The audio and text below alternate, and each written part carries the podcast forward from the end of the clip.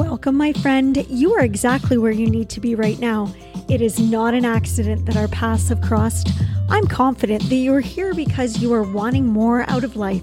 Are you ready to live your life with purpose and intention? Are you wondering how on earth to pull it all together? How exactly do you turn your ordinary days into extraordinary days? Girl, let me show you how to stop facing the day ahead and start faithing it.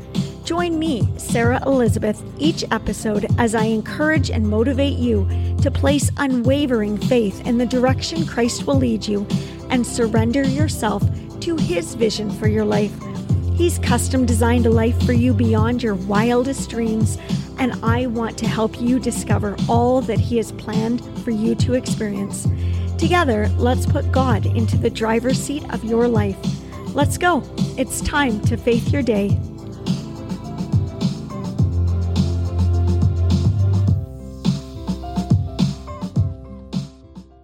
Welcome back, my beautiful friend. Happy Tuesday. Gosh, I love a Tuesday, don't you?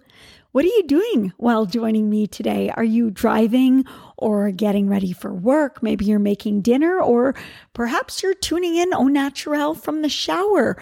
Well, don't be shamed about that one. I regularly shower with a variety of podcast hosts as I listen to their episodes. It's not a Zoom call, my friend. Don't be shy. So long as you're listening, I don't mind where you are right now. I'm so glad you're here because this one is going to be G to the double O D.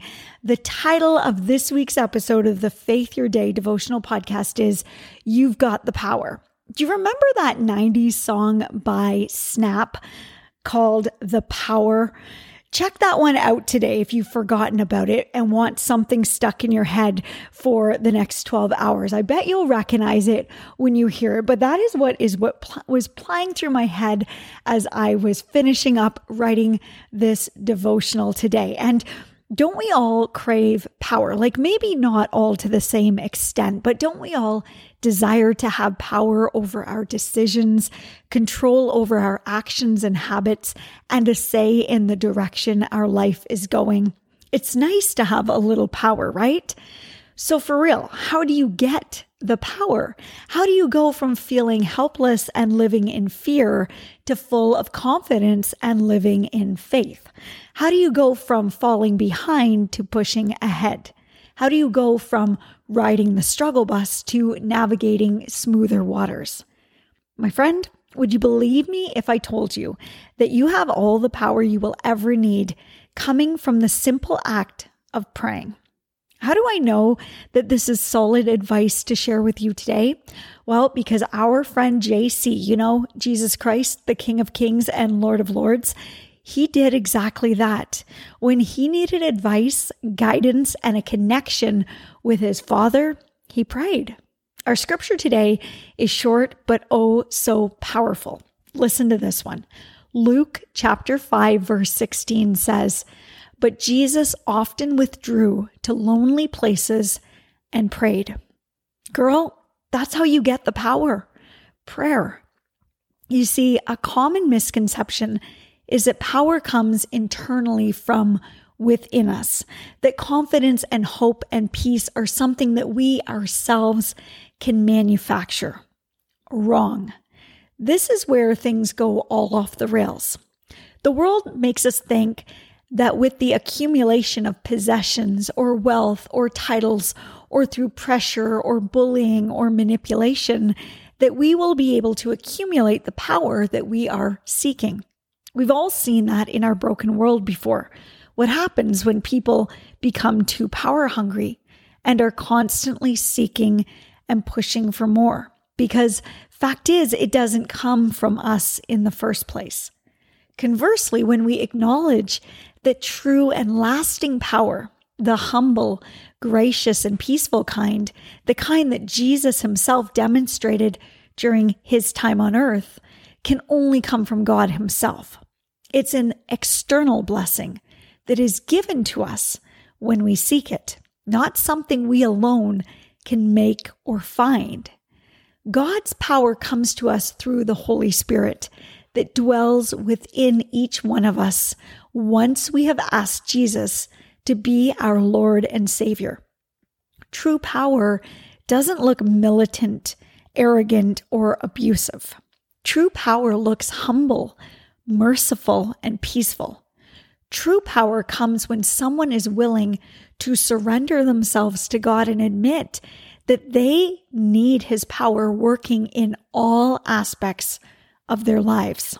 You only get real power when you admit that you have none on your own. It still boggles my mind how prayer is like this direct line of communication between you and the Almighty.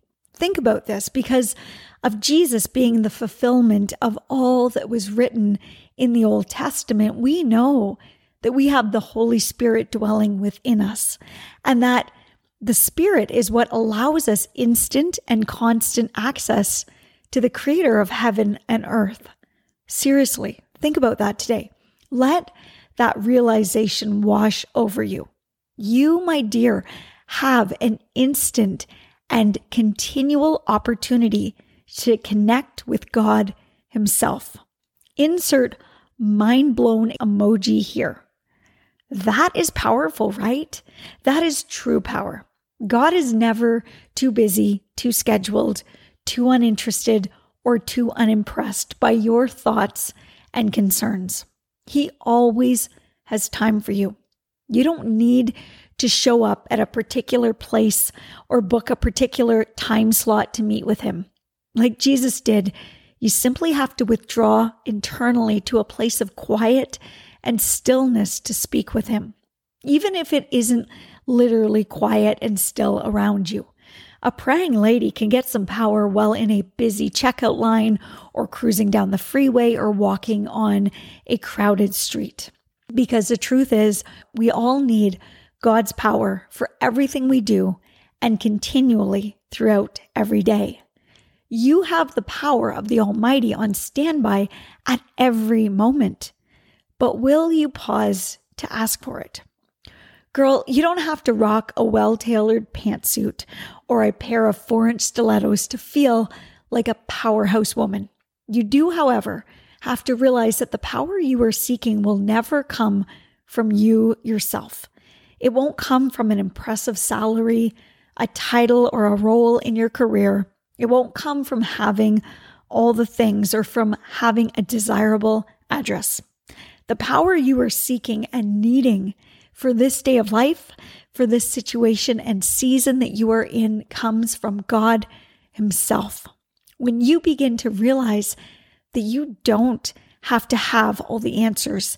You don't have to call all the shots, and you certainly don't have to have everything planned out for the next 10 years. You will begin to see how very little power you really do have on your own. And that's okay. That's what it's like for all of us. However, when you decide to take Jesus' lead and retreat from the chaos, the crazy and the hectic, to pray and seek guidance from God, then you change things from having little power on your own to having all the power of the universe with God. The act of prayer is necessary, though, and wouldn't you know, it's something many people are unwilling to do. I can't even tell you how many times I've had people roll their eyes or shake their heads when I suggest prayer as an option. I've had people like friends and acquaintances tell me they can't bring themselves to pray over anything that isn't like a major global crisis, as why would God be interested in their minor personal issues? I've had people say that God is too busy with all of the crap going on in our world right now that he wouldn't be able to help them out anyways. I've heard people tell me that they would feel too guilty to ask God to help them out with their day to day needs when there are people who are homeless and starving today and in far greater need of help than them. I've had people tell me that they can't pray because they don't want to ask God when they can figure it out on their own. And although I do a decent job of keeping it together in these moments, I am truly screaming on the inside that He isn't too busy for anyone. He isn't waiting for the world to be perfect and everything fair for everyone before you reach out to Him. He isn't going to think you're silly or shallow if you ask him to help you make sure your next major purchase or major decision goes smoothly. He is waiting for you to reach out to him, girl. He wants to hear you reach out over the minuscule stuff because that's how he knows you trust him with every little detail of your life. It's how he knows he's part of every moment of every day and not just a lifeboat during the days you are drowning. When we read that Jesus himself retreated in prayer, we can use that as an example that no one is excluded from needing the power of God in their lives. My friend, you can waste years and years thinking you can figure it all out on your own. And you're only going to look back years later and see just how much you struggled and how little progress you made. Why take that route? I truly feel that some people are embarrassed to look like they require help from anyone, like they are going to be less of a person because they asked for something from someone else. My sister, get over yourself. It's time to ask for help. It's time to seek some guidance. It's time to get you out of this rut. In the end, no one is keeping track of or impressed by someone who never asks for help. There is no special medal once you die if you went your whole life struggling because you were too proud to reach out to Jesus. There is no expressway to the other side for people who choose to do things the hard way. The only thing waiting will be regret for the time wasted and opportunities that you passed over. There is no glory in living a life thinking that you alone will make things work. Take a page out of Jesus' book today. Watch his example. Read his words. He had all the power one could ever need, and yet he still humbly and quietly retreated to connect with his heavenly Father. And from the connection, he received what he needed in that moment. God is like the ultimate charging station for your low battery life, my friend. Just like your phone or your Apple Watch or your electric vehicle, you require a recharge when your power gets low. You can't generate your own power. It has to come from another source. For electronics, we literally plug them in. But for our souls, we figuratively need to plug them in through prayer. And connecting with God each day and many times throughout the day. And remember in First Thessalonians chapter 5 verse 17 it says pray continually. That will keep you charged up and ready to power through this thing called life. Look around you today, while out in public, while out at your job, while at home. Do you see any low battery humans out there? Do you notice anyone else looking like they are dragging butt and carrying the weight of the world on their shoulders? Do you see anyone alive but not really living? That, my friend, is a symptom of being unplugged from Christ. You've got the power, my sweet, sweet sister. Will you decide to plug in through prayer today to allow yourself to be charged up and ready to power through this day of life. Let's pray for some power right now, my friend. Hey, Jesus, good morning. Thank you for having us come together on this day of life, for allowing us to be alive and here and ready to go through this day powered up on your word. And God, please remind us to come back to you continually. Like it said in First Thessalonians, continually pray that we don't just come to you in the crisis and the chaos and the devastating moments of our life, that you want us to reach out for every little minor thing throughout our whole day, continually making our day of life a prayer in the grocery store or in the drive through or in the office. Lord, just remind us that all day long we can pray continually to you and that through that prayer, your power, your Holy Spirit guides us through this day of life and guides us through where we need to go.